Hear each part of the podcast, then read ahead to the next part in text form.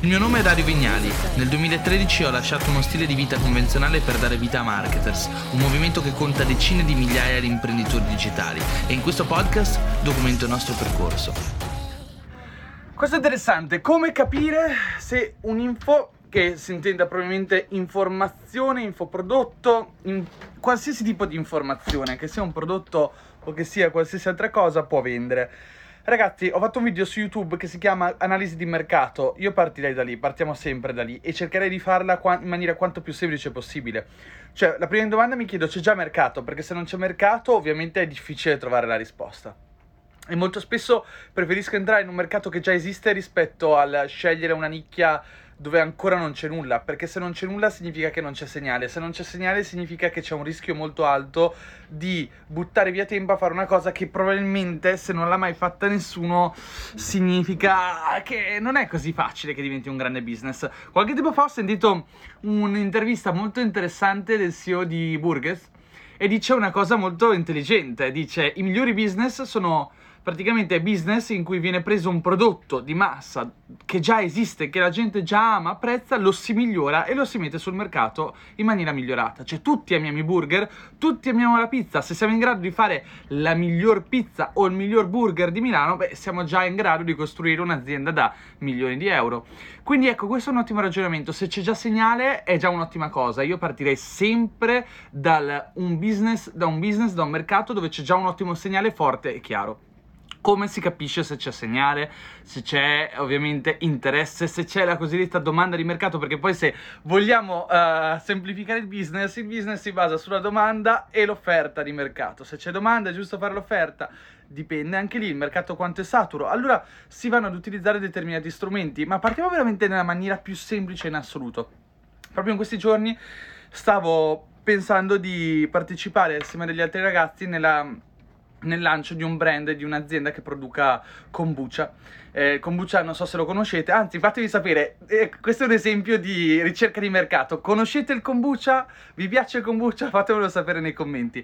E, um, stavamo pensando di lanciare un brand di kombucha perché comunque è un prodotto che all'estero già inizia ad andare molto forte, in Italia...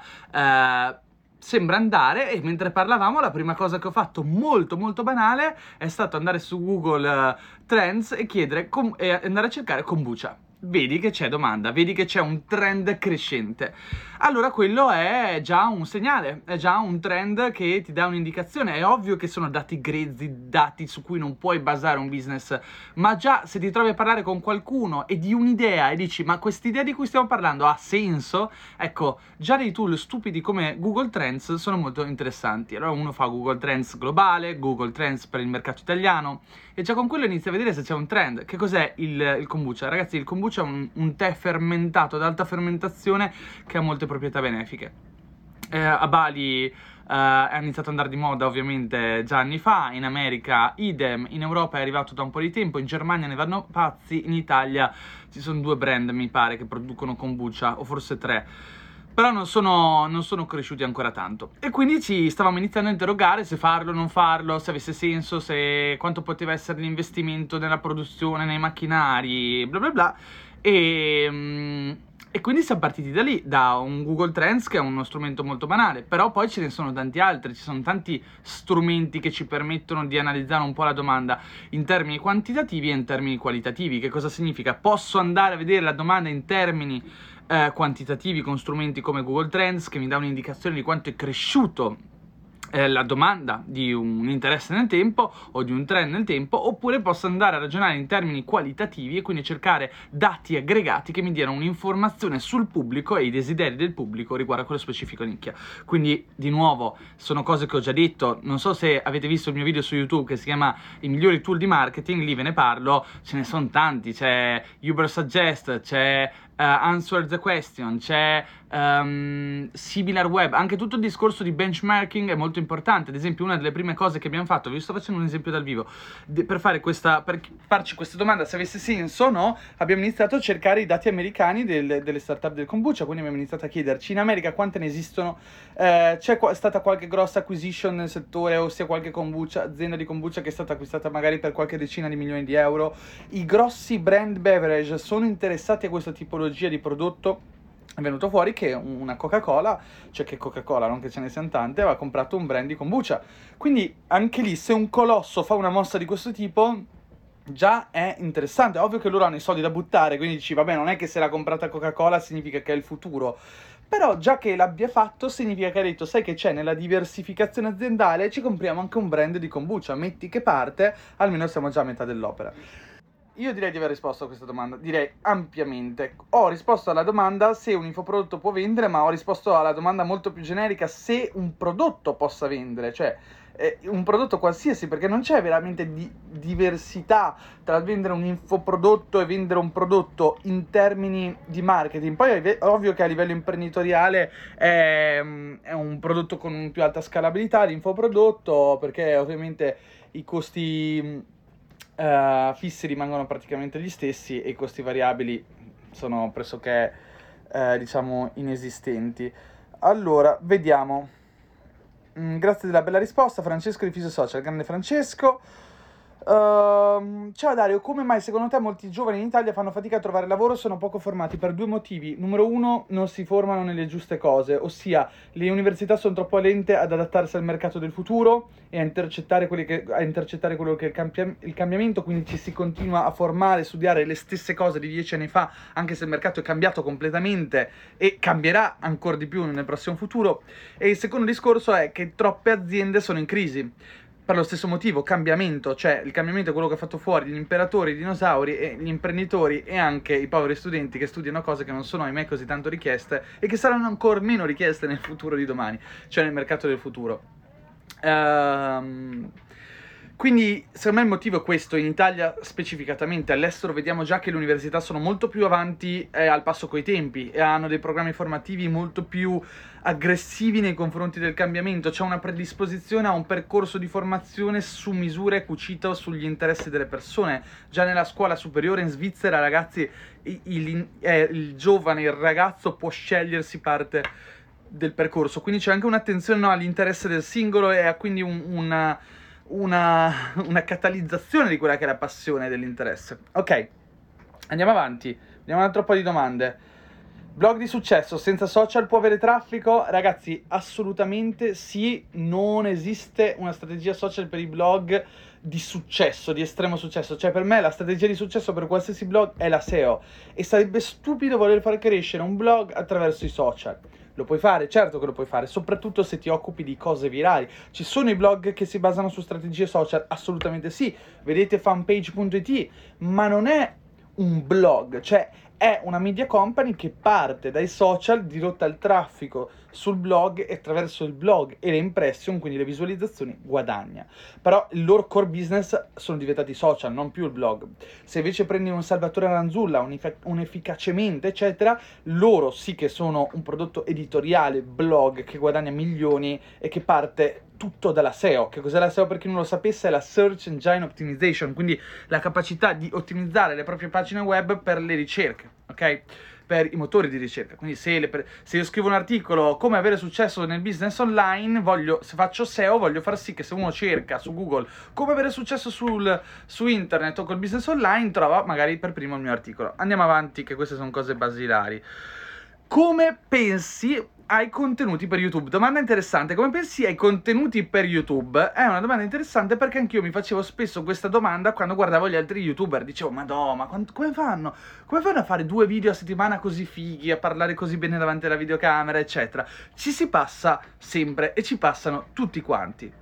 E... Um, come diventare bravi come coloro che si guarda e si dice wow, vorrei essere come lui. Eh, serve esperienza, serve costanza, serve allenamento. Cioè, se uno oggi mi chiede, testimone Paolo Bacchi, uh, come si fa, hai attivi badge di Instagram, interessante questa domanda, dopo ne parliamo, come si fa a... Uh, come fai più che altro a preparare i tuoi video? Semplice. Mi faccio una lista di 50 titoli proprio penso, bene, che video potrei fare? E scrivo 50 titoli di video, poi mi metto davanti alla videocamera, faccio clic su registra, anzi lo fa Paolo Bacchi di solito, e a quel punto inizio a parlare e dico tutto ciò, so, che, tutto ciò che so riguardo a magari quello specifico angolo, sapendo che parlerò fino a un tot e non andrò a parlare di cose troppo avanzate per YouTube.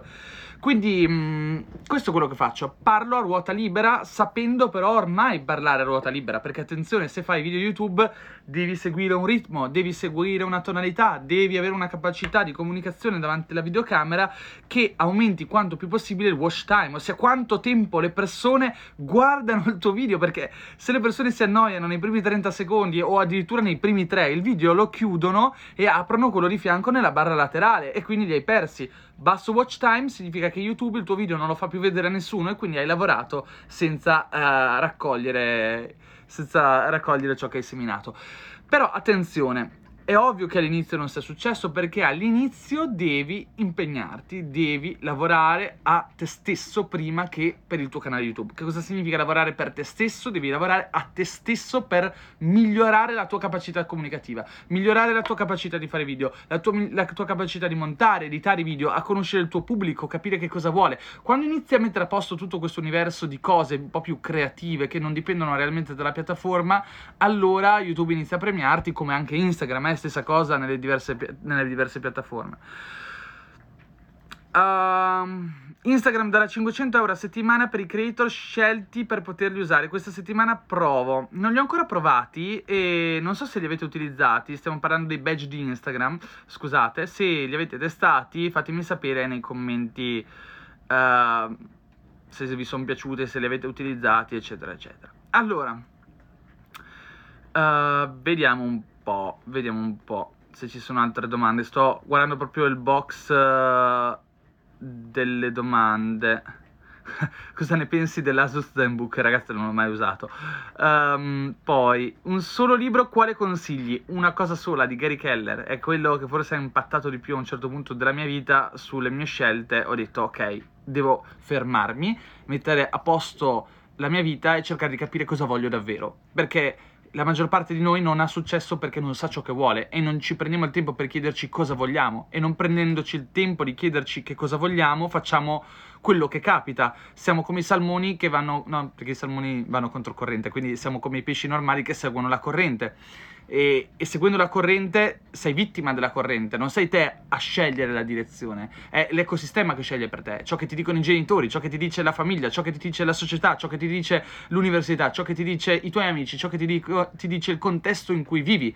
E quindi è ovvio che non puoi eh, avere successo, fare cose straordinarie, perché fa, se fai ciò che è ordinario, che fanno tutti gli altri o che ti dicono tutti gli altri, ottieni risultati ordinari sono frasi da baci di Perugina, ma guardate che nei baci di Perugina di verità ce ne sono tante, come negli aforismi romani, ma il problema è che poi li leggiamo, buttiamo via la cartina e non facciamo niente di tutto questo.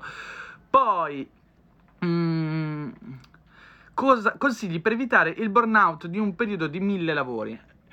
Guarda, sarà controintuitivo, ma fare delle pause, cioè quando tu vai in burnout è perché non hai dato modo al tuo cervello di recuperare. Se tu non recuperi, sei convinto che stai facendo una cosa giusta perché dici mi impegno ancora di più, devo dare di più, devo dare di più, perché più dai, più avrai, più ce la farai, perché devi dare il 100%, no, il 110%, astol, astol, astol. Ma non è così. Più dai, più vai in burnout, cioè tu più dai, fai performance 100%, poi sei arrivato, non ce la fai più e dici corro ancora e la performance, di nuovo fai 100 metri ma eh, questa volta la performance è all'80% e poi fai altri 100 metri, la performance scende al 60 e poi 40 e poi 20 a un certo punto tu stai correndo ma non stai andando da nessuna parte, stai solo distruggendo la tua mente, stai chiedendo troppo al tuo corpo. E ogni minuto che lavori vale in realtà zero. Se invece ti fermi e recuperi ok? Il recupero esiste in ogni cosa, nelle partite, negli, allen- negli, allenamenti, nella palestra. Recuperi e usi quel tempo per recuperare, non cazzeggiare. Che cos'è il recupero? Allora dovete immaginare che quando tu recuperi, ti prendi del tempo, puoi fare una serie di cose, puoi fare delle cose a impatto positivo e delle cose a impatto negativo. Cioè, eh, se io adesso dico basta, ho finito di studiare, non ce la faccio più oggi, o basta lavorare, devo prendermi un'ora, ecco, se in quell'ora mi siedo all'aria aperta convinto di fare una cosa bella e giusta, ma apro Instagram e inizio a scrollare come un criceto, ecco, arrivato a quel punto non sto realmente, realmente recuperando, sto, diciamo, um, frustando la mia mente di nuovo con un'ammazzata di input, dopamina, schifezze varie che andrà a aumentare il cortisolo, l'ormone dello stress e quando mi rimetterò a lavorare sarò peggio che prima.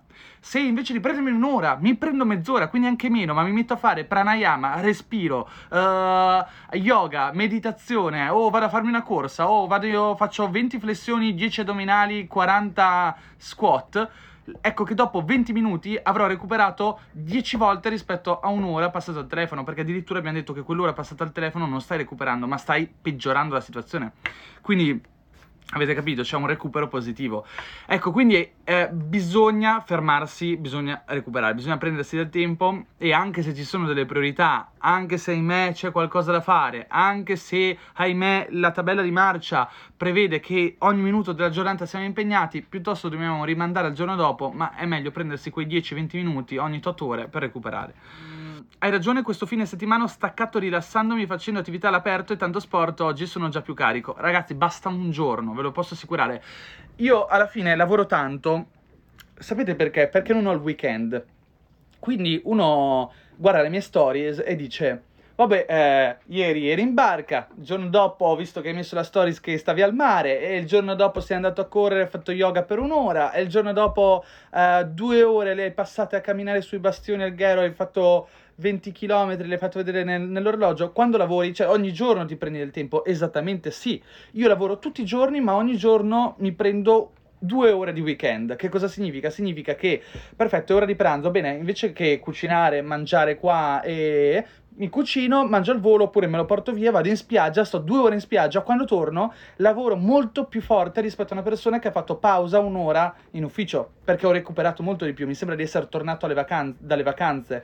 Io sono stato due ore via durante la pausa pranzo, ma torno in, in barca, in questo caso non a casa, e mi metto a lavorare come se fossi appena uscito dalle vacanze e lo faccio tutti i giorni, anche il weekend, difficilmente mi prendo due giorni di vacanza il weekend come fa la maggior parte della gente, quindi dovete pensare che ho 16 ore in più da aggiungere alla mia settimana lavorativa di lavoro. Quindi anche se mi prendo due ore al giorno, capite che due ore al giorno per sette giorni sono 14 ore, che è meno tempo di quello che uno si prende il weekend, perché si prende l'intero weekend, non fa niente e magari se ne prende 24 di ore.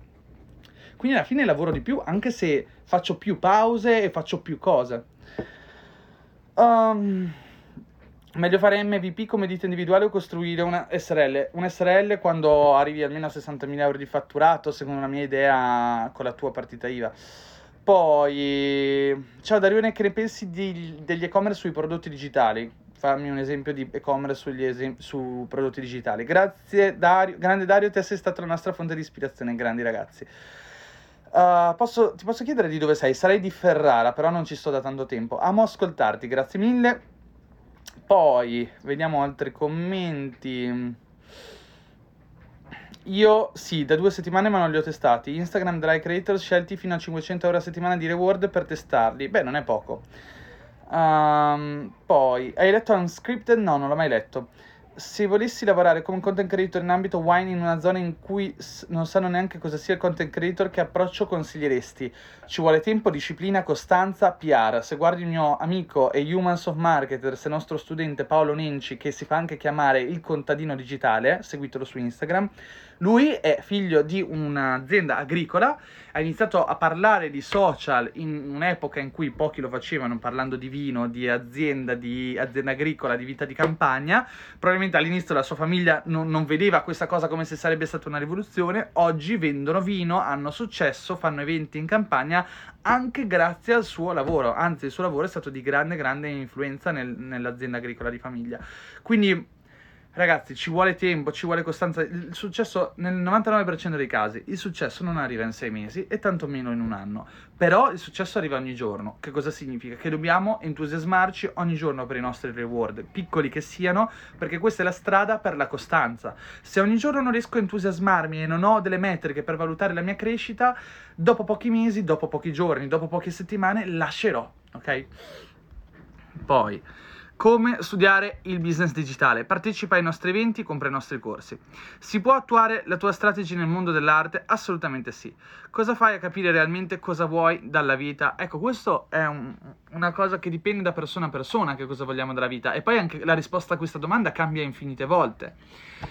Secondo me la domanda che ci dobbiamo chiedere è qual è il senso della vita, molto banalmente, e la vita non ha un senso perché non è che veniamo al mondo con un, con un manuale de- di istruzioni ed è anche per questo che ci sentiamo un po' persi. E proprio perché ci sentiamo persi di solito non ci fermiamo perché appena ci fermiamo a porci delle domande ci sentiamo um, persi, ci sentiamo veramente eh, piccoli no? nell'universo, nel, nella vita, non, non sappiamo esattamente eh, qual è il senso di tutto questo? Però purtroppo per capire qual è il senso dobbiamo fermarci e capire qual è il senso è una domanda che ci dobbiamo porre noi ed è una risposta che dobbiamo trovare solo noi perché ognuno può dare alla vita il senso che vuole. Poi sulla base del senso che diamo alla nostra vita, quindi qual è il senso della mia vita, che senso voglio dargli, posso chiedermi cosa devo fare o cosa voglio fare nella mia vita per avere quel senso. E allora a quel punto scopri cosa vuoi dalla vita, ok? Quindi per me qual è il senso della vita? Stare con le persone che amo? Fare poco? Uh, godermi le giornate quanto più possibile lavorando il meno possibile? Allora di certo non devo fare ciò che sto facendo io perché non è che non faccio niente, anzi uh, per me il senso della vita è lavorare tantissimo facendo le cose che mi piace fare con le persone che mi piace frequentare ottenendo grandi risultati. Eh, quello è un altro senso, allora in base a quello che, che ti dai come obiettivo sceglierai una strada Purtroppo questa roba ragazzi la dovrebbero insegnare nelle università, cioè, ma, ma, neanche nelle università, nella scuola superiore. Cioè ti dovrebbero dire, perfetto, che vita vuoi vivere? Perché partiamo da questa domanda, a seconda della vita che vuoi vivere, devi prendere scelte completamente diverse. Cioè se, se, se ad esempio tu vuoi vivere una vita al mare, eh, stando quanto più vicino all'acqua possibile, eh, in una città esotica, di certo non puoi studiare ingegneria aerospaziale perché saprai che lavorerai in un ufficio e non potrai farlo da remoto e probabilmente ti trasferirai a vivere in una metropoli americana. Oppure se vuoi fare... Mm, ma ecco, se ad esempio sai che uh, vuoi fare il matematico, ecco, difficilmente potrai vivere una vita nella natura. Quindi anche lì devi capire che cosa vuoi, perché a seconda di quello che vuoi farai delle scelte. Ad esempio, io volevo f- vivere eh, dedicando quanto più parte possibile della mia vita al viaggio, all'avventura, alla vicinanza alla natura e per questo dovevo starmene quanto più lontano possibile dalle metropoli. E questa cosa però va in contrasto con la mia vita imprenditoriale, perché io faccio l'imprenditore e una persona che ha come senso della vita fare l'imprenditore dice mi trasferisco a Milano, mi trasferisco a New York, a Londra, a Singapore, no? Perché sta lì il fulcro, uh, la leva di maggior lunghezza che posso utilizzare per avere successo, l'asset più importante. Io invece ho deciso di perseguire una strada che è molto più complessa, del bene, mi godo la vita, sto lontano dalle città, sto vicino alla natura, però faccio lo stesso l'imprenditore e quindi io e Luca, il mio socio, abbiamo dovuto fare delle scelte molto difficili, importanti, anche toste, controintuitive in anni in cui non lo faceva nessuno, come ad esempio avere solo freelancer o collaboratori o dipendenti da remoto, che fino a 4-5 anni fa, quando abbiamo iniziato a fare questo, diciamo, questo percorso, era difficilissimo, non c'erano gli strumenti, non, non c'era l'abitudine, i clienti volevano vederti, quindi eh, si trattava anche di prendere ogni due per tre i clienti, o quando ci contattava un grande cliente era quasi sempre un'umiliazione dovergli rispondere alla fatidica domanda, non, non mi dimenticherò mai perché oggi non succede più spesso, dove avete gli uffici a Milano? E te lo chiedono, e te lo chiedevano ancora di più rispetto a quanto te lo chiedono oggi, e tu devi rispondergli, non ho gli uffici e lì ti chiedevano ma come non hai gli uffici? E tu gli dicevi eh no perché noi siamo tutti in remoto, ognuno lavora da dove vuole, da dove desidera, siamo in 50 e manco ti credevano e dicevano vabbè ma allora non siete una vera azienda, ma avrete mille problematiche, mille difficoltà e quindi magari alcuni clienti potevi anche perderli. Quindi capite che se avessi avuto come senso e missione di vita far l'imprenditore, probabilmente avrei dovuto andare a Milano e aprirmi un, l'ufficio, ma sapendo che non era quello la vera missione, quella diciamo era un, una cosa che mi piace, una vocazione, era la mia seconda base, sapevo che dovevo difendere la prima base e la mia prima base era essere libero in termini di tempo e di spazio di andare dove preferivo e lavorare quando lo preferivo. Certo, è stata tosta, ma in un certo senso fino adesso ce l'abbiamo fatta, poi chissà in futuro, no?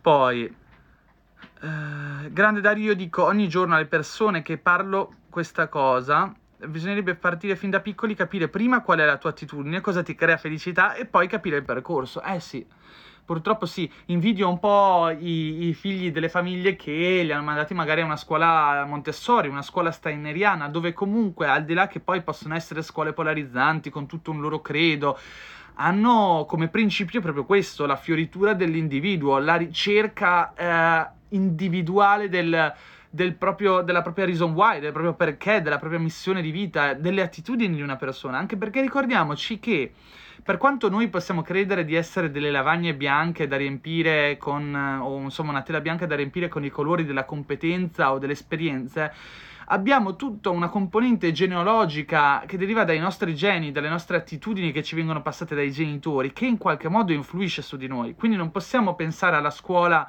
o alla formazione come a qualcosa che ci dipinge, perché noi siamo già dipinti, cioè nel momento in cui noi nasciamo siamo già in qualche modo dipinti. Ora io non dico che la persona, lo spiego anche in Business Genetics, il mio corso, che la prima cosa da fare è eliminare e gestire la componente eh, genetica affinché possiamo liberarci di quel bagaglio e poter attivare, virgo, tra virgolette, i geni che in qualche modo rappresentano la nostra reason why, il nostro why, il nostro perché.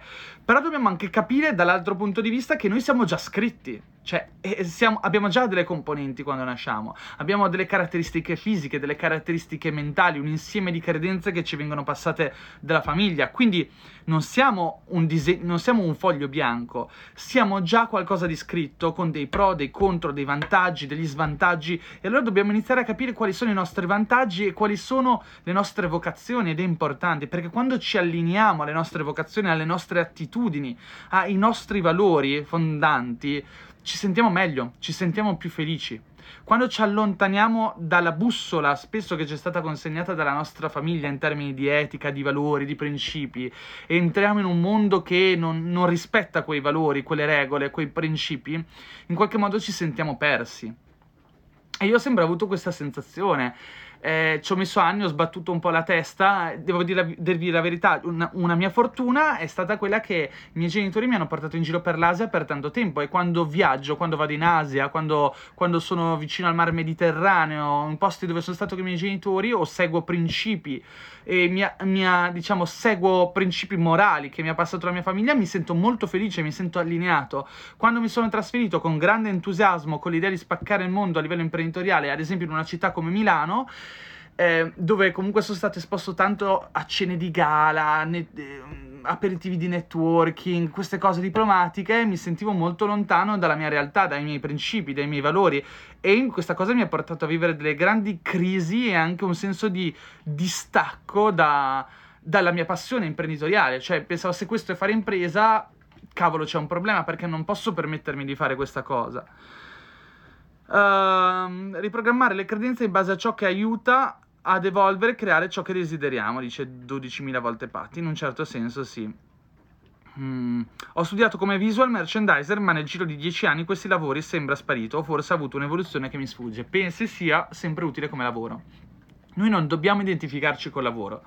Eleonora, noi non siamo il nostro lavoro. Quando, quando inizi a identificarti col tuo lavoro sei perduta. Non devi pensarti, tu non sei un visual merchandiser, tu sei l'insieme delle competenze che hai. E ogni giorno, se acquisisci nuove competenze, sei un professionista diverso dal giorno prima e ci sono salti di carriera o nuove professioni che tu puoi raggiungere in meno tempo rispetto a chi inizia da zero, perché hai già delle competenze pregresse che hai dovuto acquisire per diventare visual merchandiser. Oggi sei visual merchandiser, domani sarai esperta di branding, sarai designer, sarai grafica pubblicitaria, sarai pubblicitaria, sarai esperta di marketing, devi solo capire dove vanno le tue attitudini, in che direzione, qual è il tuo futuro professionale e imprenditoriale o come professionista e chiederti qual è la competenza o la conoscenza che ti separa dal diventare un'altra persona, un altro professionista, magari il tipo di persona o professionista che vorresti essere e che si allinea con la domanda del mercato di domani. Guarda che già porti queste domande, ti pone 100.000 km avanti rispetto agli altri. Um, la scuola andrebbe rivoluzionata come stanno già facendo in Svezia, assolutamente sì. Steiner è veramente top. Cosa ne pensi degli algoritmi di TikTok? Ho problemi più grandi nella vita, però per un'azienda sono un po' complicati da gestire o sbaglio? No, assolutamente, come tutti gli altri. E gli algoritmi, ragazzi, se avete studiato Insta Rebels, che è il mio corso di Instagram, ma le prime lezioni, che sono tutte di psicologia della persona e degli algoritmi, valgono per qualsiasi piattaforma. Cioè, una volta che tu hai acquisito quelle competenze lì, te le puoi rispendere in tutte le piattaforme. YouTube, Instagram, TikTok, eccetera, funzionano tutte st- nello stesso modo, hanno tutte la stessa North Metric, ok? Che cos'è la North Metric? È la propria stella polare, la metrica più importante. Qual è? Il watch time e la retention. Quanto tempo le persone passano sulla piattaforma. Se tu, come marketer, imprenditrice, freelancer, professionista, riesci a trovare delle strategie, a impararle, applicarle per aumentare l'attenzione del tuo pubblico e far sì che il tuo pubblico guardi più a lungo possibile i tuoi contenuti, commenti di più. Eccolo. Dicevo, rieccomi, se ci si impegna a capire l'algoritmo e a massimizzare l'attenzione che otteniamo dalle persone, riesce a crescere su qualsiasi piattaforma, ok? Dato che ne pensi del futuro lavorativo riguardo gli e-commerce? ancora è il presente, non è il futuro, cioè è difficile parlare di futuro degli e-commerce. Penso che Shopify cambierà molto il mercato di Amazon, cioè tante persone passeranno a piattaforme come Shopify, penso che ci sarà un grande ritorno all'identità, alla ricerca dell'identità, al branding, perché non può, cioè se tu sei su Amazon, ed è importante esserci, non lo metto in dubbio, fai fatica a lavorare sulle percezioni che le persone hanno dei tuoi prodotti. Quindi il marketing lo devi riportare in capo alle persone. E Shopify sta prendendo un grande, grande, grande, grande. sta prendendo grande terreno su tutto questo ragionamento. E non è un caso che Amazon proprio ultimamente abbia introdotto degli strumenti di marketing per gestire la relazione con i clienti, come ad esempio le mail marketing, eccetera. Questo sembra già un primo tentativo di Amazon di trasformarsi un attimo e permettere anche al, al proprietario dell'e-commerce di turno di costruire una relazione col proprio pubblico anche sulla piattaforma di Amazon. Noi non siamo il nostro lavoro, è una santa verità. E pensate, ragazzi, che vi fa ridere che qualche giorno fa ho fatto, vabbè, mm, lo sapete, però non lo dico, una grande casa editrice mi ha proposto un libro e il titolo del libro, la proposta era che non l'ho fatta io, l'hanno fatta loro, logicamente. Uh, noi siamo il nostro lavoro. Ho detto no, no, non scriverò mai un libro di questo tipo.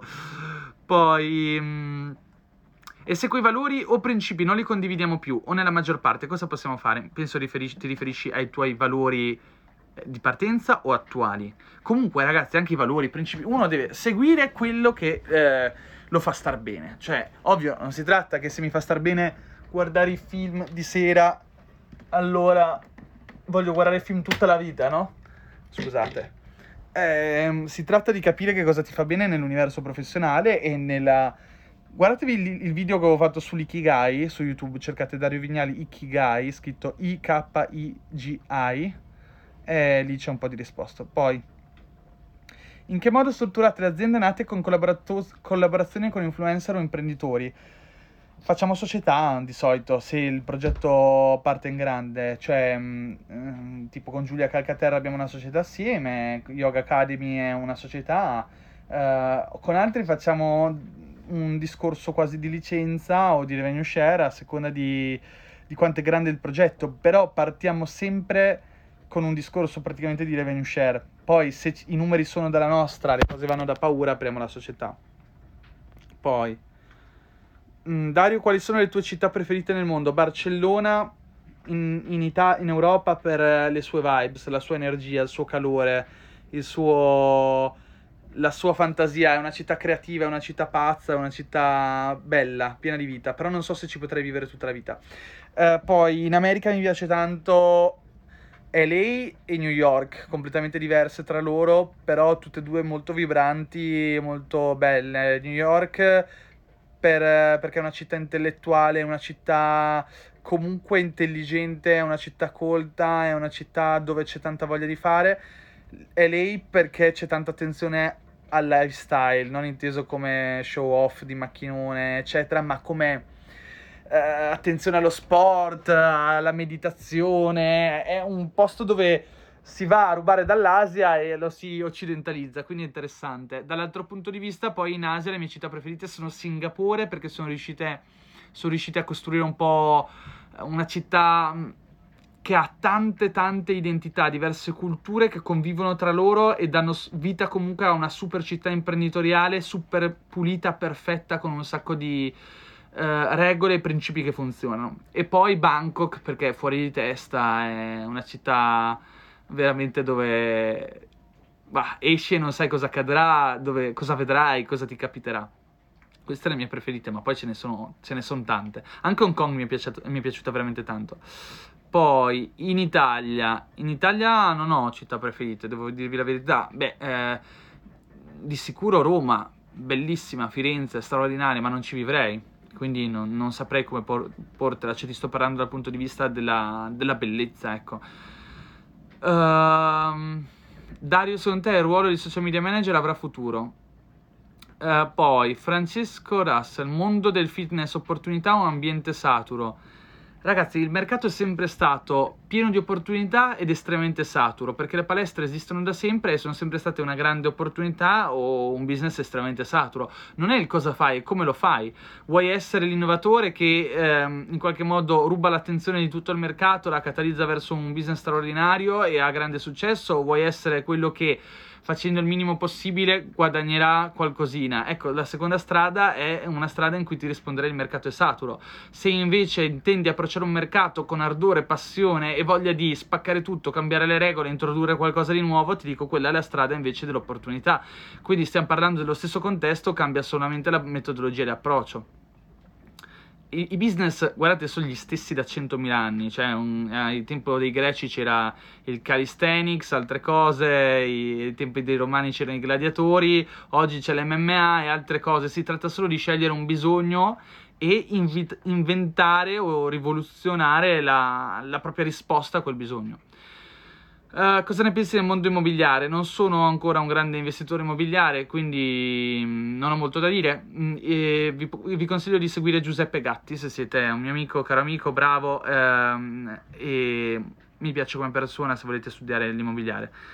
Stefania ha risposto a Lorenzo dicendo il social media marketer è presente futuro con tutte le varianti e, eh, le varianti e la multidisciplinarità che che comporta e comporterà sia il mercato sia il tuo modo di porti e di evolverti. Non mi piace di nuovo parlare di queste professioni perché il social perché non ho risposto a questa domanda? Perché il social media marketer chi è? Cosa fa? È un comunicatore, cioè non c'è differenza tra il social media marketer, l'influencer, il pubblicitario, eh, il brand strategist è sempre la stessa cosa, dove cambia un attimo la declinazione, dove c'è un mix di competenza che magari è tarato più in una direzione piuttosto che l'altra, ma le competenze sono sempre le stesse. Capite? Cioè, alla fine un social media marketer rispetto a un brand manager, ok? Che competenze deve avere? Ma in realtà molto simili, ok? Uh, se, se, voglio fare copywriting rispetto al social media marketer, che competenze dovrò avere? Ma in realtà molto simili. Ovvio, in un caso sarà più pronunciata la competenza del copywriting in sé e nell'altro caso magari ci sarà un'attenzione agli algoritmi dei social più spiccata, ma anche lì gli algoritmi dei social a cosa rispondono? Alla necessità, alla psicologia del target utenza e il copy cosa fa? Comunica con uno specifico target che ha desideri e necessità. Quindi alla fine quando tu ti occupi di marketing, comunicazione, fai social media marketer, il brand manager, lo strategist, il growth hacker, eccetera, ti occupi di psicologia delle persone e come sfruttare la tecnologia per comunicare al meglio nella sua versione più carismatica, persuasiva, scalando quanto più quella comunicazione su un pubblico quanto più vasto e in target possibile. Fine che tu faccia qualunque di, queste, di questi lavori. Quindi, se oggi ti chiedi ha senso studiare come social media marketer, ma assolutamente sì, perché domani, se non esisterà più social media marketer eh, mar- marketing come lavoro, eh, potrai fare un altro lavoro contestuale che circa sarà un po' la stessa cosa. Poi. Cosa ne pensi di certi lavori che uccidono la creatività, come l'operaio, eccetera? Come mai le persone si rassegnano a fare certi lavori? È un problema di cultura, di formazione, di esposizione a valori culturali e formativi, anche spesso familiari, che ti portano a scegliere determinate strade. E me spesso non sei in controllo fino a una certa età, e poi tutto questo insieme di principi, valori, scelte, eh, contaminazioni che hai in qualche modo interiorizzato dalla tua famiglia, buone o cattive che siano, ti portano a fare un determinato percorso di cui magari ti potresti pentire in un futuro.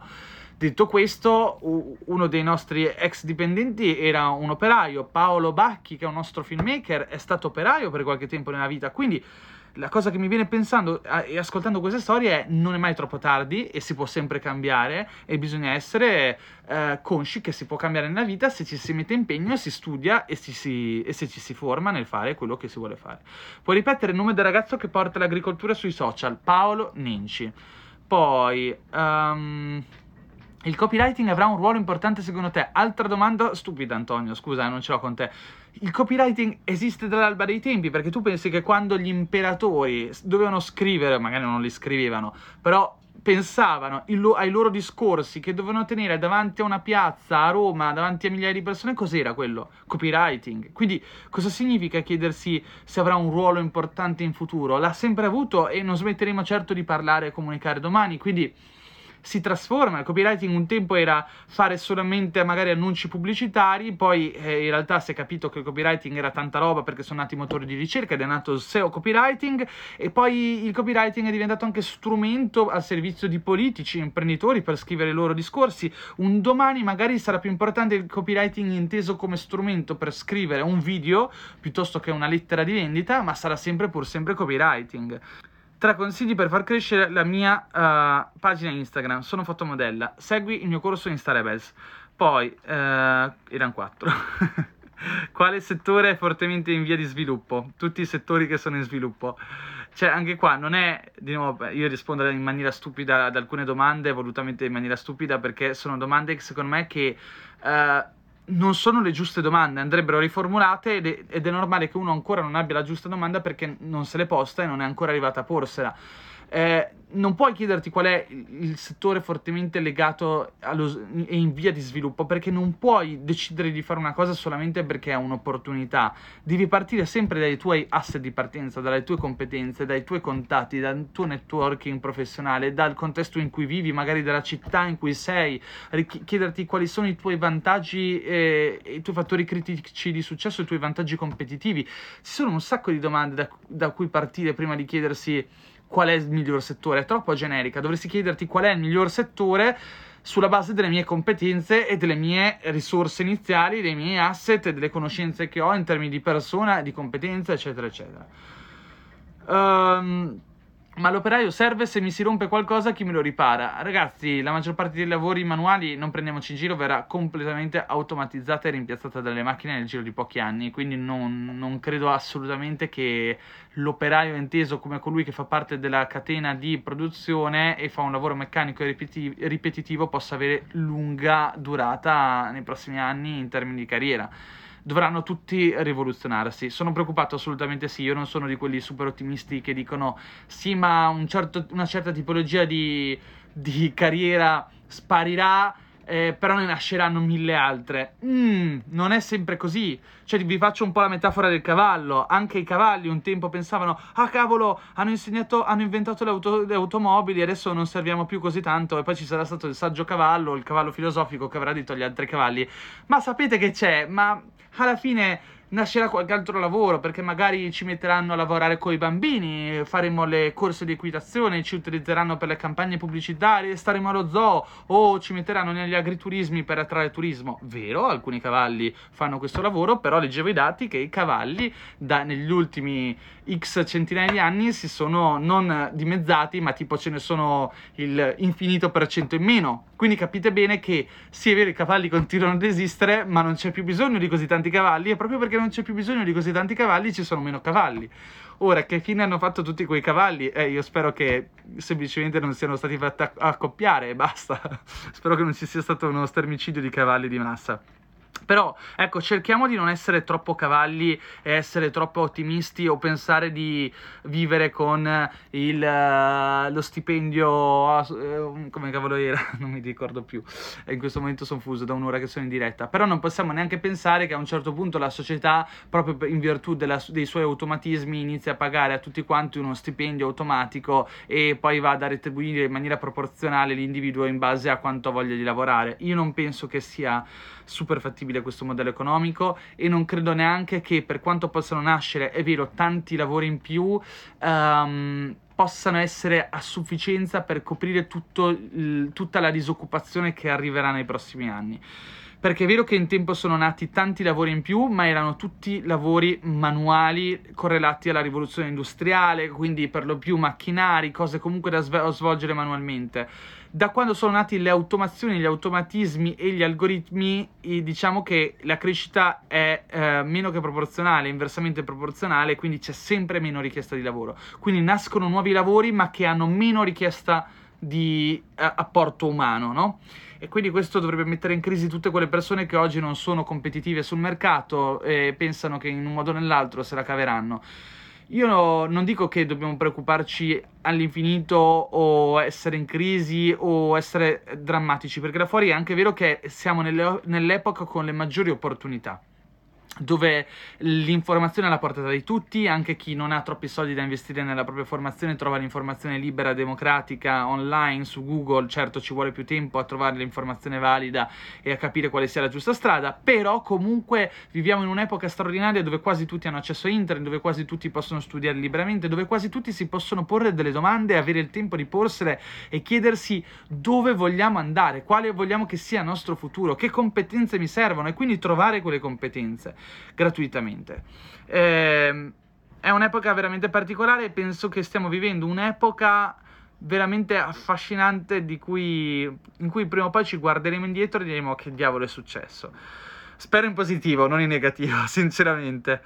Uh, vediamo un altro po' di commenti, vado a leggere un po' velocemente.